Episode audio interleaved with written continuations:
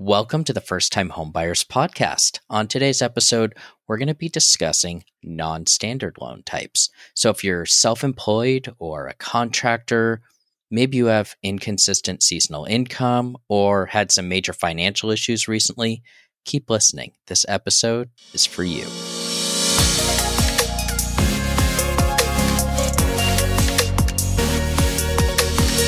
Today we have Sarah Krasner with us, who's a divisional president based on the West Coast and has over 20 years of experience in the industry.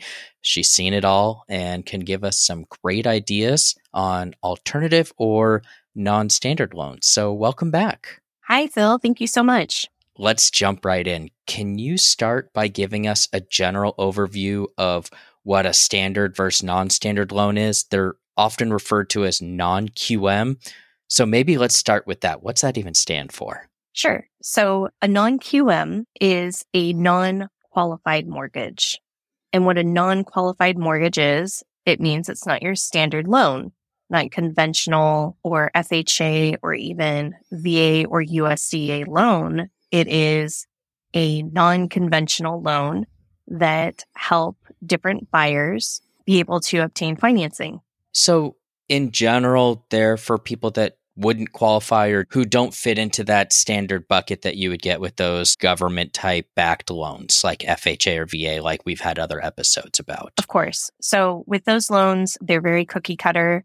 You have to meet certain qualifications. Like anything, non QM does have some of those, but they're a little bit more lenient. So let's say that you've owned your own business, but you tend to write off a lot of on your taxes. So, yeah, business owners, that makes a lot of sense. So, there's five different types of non-standard loans that I wanted us to cover. It's going to be jumbo loans, bank statement loans, ITIN, interest only loans, and ones where we've had bad credit recently. Do you think we could jump into each one, maybe give an idea of what that loan is, who that can help, and maybe some general qualifications on those? Yes, absolutely. So let's start with jumbo loans. These are going to be for larger purchases than kind of your standards. So when is a jumbo loan required? Jumbo loan is required when the property does not fit into conforming limits. So every year we do increases or even decreases in what would be considered conventional financing.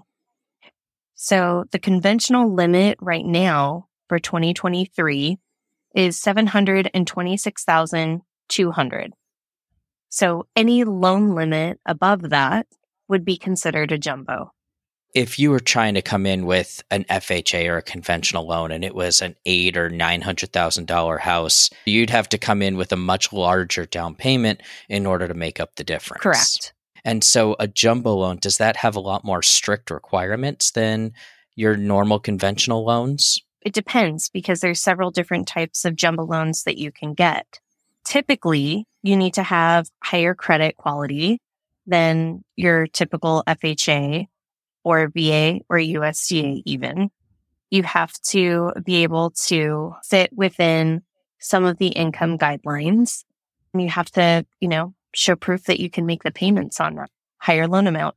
So even though the jumbo loan is a higher dollar amount and it's not government backed, it doesn't necessarily mean that it's going to have a higher interest rate or even that much more strict requirements from credit, but you do still have to qualify for that higher dollar amount. Correct. You definitely have to qualify for the higher dollar amount. And recently with jumbo loans, we're seeing lower interest rates than with conforming loans. Yeah, that's great. And now, in higher cost of living areas, is a jumbo loan always required? Not really, because with higher cost of living areas, you know, you can go up to over 900,000 for your loan amount. You know, if you're putting traditionally 5% down on a conventional or three and a half percent down on an FHA, you're going to be able to make those conforming guidelines. So if you're in San Diego, Orange County, LA, a lot of those have pretty much like a million dollar limit because they're a higher cost of living area. So you may not need to have a jumbo loan. Exactly.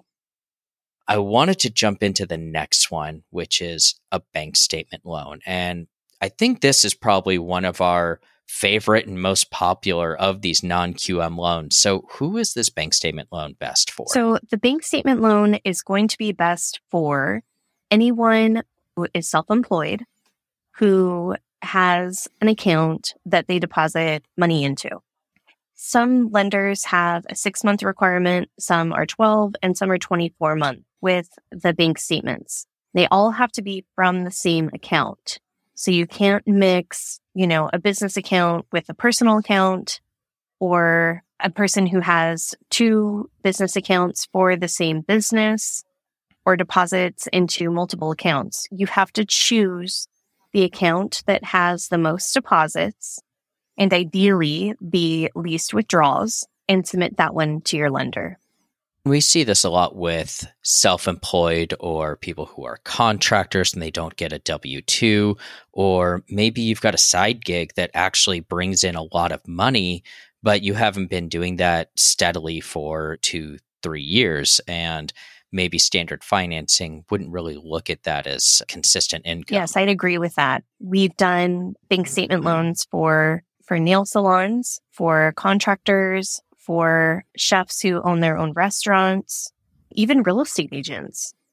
That's great because the bank statement loan is actually there's I think less paperwork involved in a lot of the bank statement loans because it's pretty simplified as far as the documentation that you need. You are going to see a higher interest rate because to a bank, a bank statement loan is a higher risk loan for those that wouldn't normally fit into the conventional boxes of traditional financing, this is a very great opportunity for people to be able to purchase. I had a colleague who owned their own company, and I remember discussing with them. They said, Yeah, we have to wait two years before we're going to be able to get qualified for a loan because two years of steady income.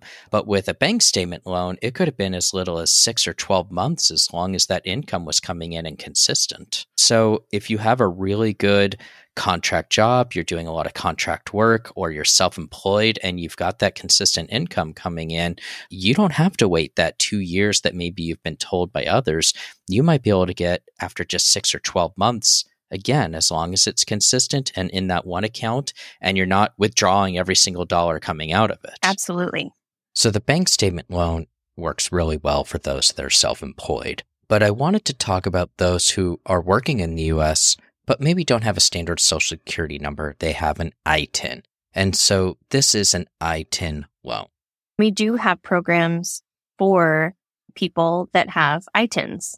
With that, you have a little bit higher of a down payment than a traditional conventional or FHA loan. It's typically anywhere as low as 5%, but typically it's 10 to 20% down. It's primary residences only, typically, and we're able to get these borrowers in.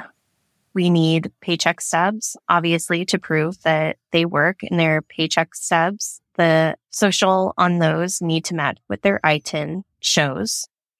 And many of these borrowers also file taxes using their ITIN. So just as long as we have that documentation, we're good to go.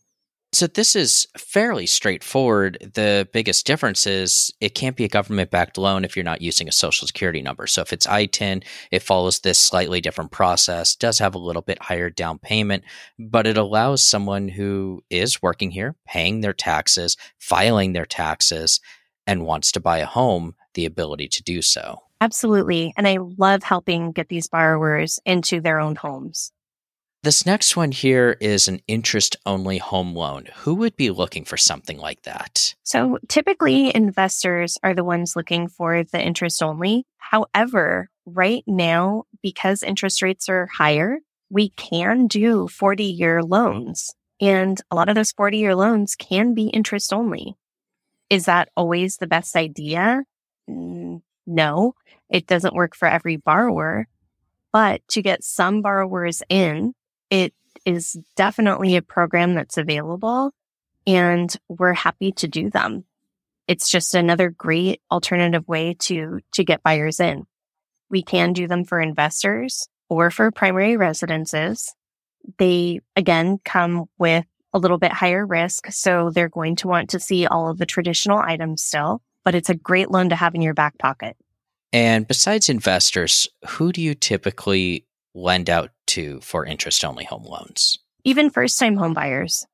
Is this something that they would refi after a certain amount of time and get it to like a 30 year? Or what do people normally do when they get these interest only home loans if they're not an investor? That's one good thing about staying in contact with your loan officer is when you see rates, a good loan officer will let you know when rates go lower, may want to sell, or they may want to refinance into a traditional 30 year fixed later on, depending on what rates do. None of us have crystal balls, but rates are trending lower. So that's great news these interest only home loans are a great way to get someone who was maybe priced out from an interest rate standpoint and was qualified previously. And it allows them to get in. And as rates go down, your loan officer is going to be able to help you out to get that refinancing when it makes the most sense. So, this next one is for those folks that maybe had a major credit issue recently. Maybe you had a bankruptcy 12, 18 months ago, and normally you have to wait at least two years. What are the options on non QM loans for something like this? So, this would be for people who would be able to have higher down payments because the higher down payment is required because it's considered a riskier loan. But for that borrower that just had some unfortunate credit circumstance, these loans would be great for them. You're definitely going to have a higher interest rate and you're going to need to provide a really good letter of explanation. But this gives you the opportunity to get into that home now. And I think that's great. There are options for those folks that have high income. Maybe they've been able to save for a good size down payment, but they had that major credit issue that happened that's kept them from using those standard type loans and have not been approved elsewhere. These are the types of loans and these are the types of programs that honestly we're able to help you out with. We want to get very creative and come up with ways to use these loans for your credit situation. Absolutely. There's definitely positives and negatives to each of these loans, but talking about your situation with your loan officer is going to be the best bet for you. What I wanted to do, and I know each program's different, but maybe you could generalize a little bit what are some of those kind of basic credit requirements, income requirements, and maybe asset documents that they might need overall for these types of loans? So each loan is going to be very different with the requirements. Typically, you want to have at least a 640 FICO score. A lot of times we can go down to a 620, but we can't do anything lower than that with these types of loans at this time. You're going to want to show proof of income via bank statements or tax returns or pay stubs or a combination of these. You're obviously always going to need to have money in the bank to prove down payment. And no, we cannot just use cash under the table or hidden in your mattress. We do need to see seasoned funds still. A lot of these do have a little bit higher credit requirements than your government backed loans because they are higher risk, but they're still doable. In general, are there any real advantages or disadvantages to these alternate types of loans? There could be some disadvantages to them. If the particular borrower really wasn't in the financial situation that he has painted to the loan officer, it could cause them to lose out in foreclosure later on if they're not able to make the payments on time. That would be a major disadvantage. The advantages I feel mostly outweigh the disadvantages with being able to get into your own home and start building your own wealth through real estate, as well as secure your own place. So I think that the advantages outweigh the disadvantages in most cases. And there are some disadvantages. They may be it's a higher down payment, the interest rates may be higher, not for all of them. And the type of documentation may be a little bit more in depth. However, I think, like you said, the ability to buy a home far outweighs any of those disadvantages. And with most of these programs, you really want to keep in touch with your loan officer, keep an eye on those interest rates because after you get through your credit, you've been building equity in your home, you're going to be able to refinance into a more standard loan that may have some better terms for you. I absolutely agree. So, really, in conclusion, the non QM alternate types of loans are a really great option for those that don't meet the criteria for a standard loan. They give you an alternative to those who are self employed. Maybe you're not a US citizen, or you had that financial hardship that disqualified you from standard loan types. The non QM loans offer a variety of options with a lot of different qualification types and so you can really benefit if you're looking for something like that and you didn't meet the standard criteria. So these loans have very unique features and benefits. You really want to make sure you're talking to a professional who has experience in working with these, really understand the advantages and disadvantages of these types of loans. So, Sarah, you're one of those people. Can you give us your contact info in case anyone wants to reach out to you directly? I'll also include it in the show notes. Absolutely. You can call or text me at 702 466 6430. Perfect. And when you reach out, please let her know that you heard her on our podcast here at the First Time Home Buyers. Also, head over to fthbpros.com. We've got all of our other episodes available, articles, resources, along with access to our Facebook group where we have lenders and agents, including Sarah, that can help answer your questions. Thank you for your support and happy home buying.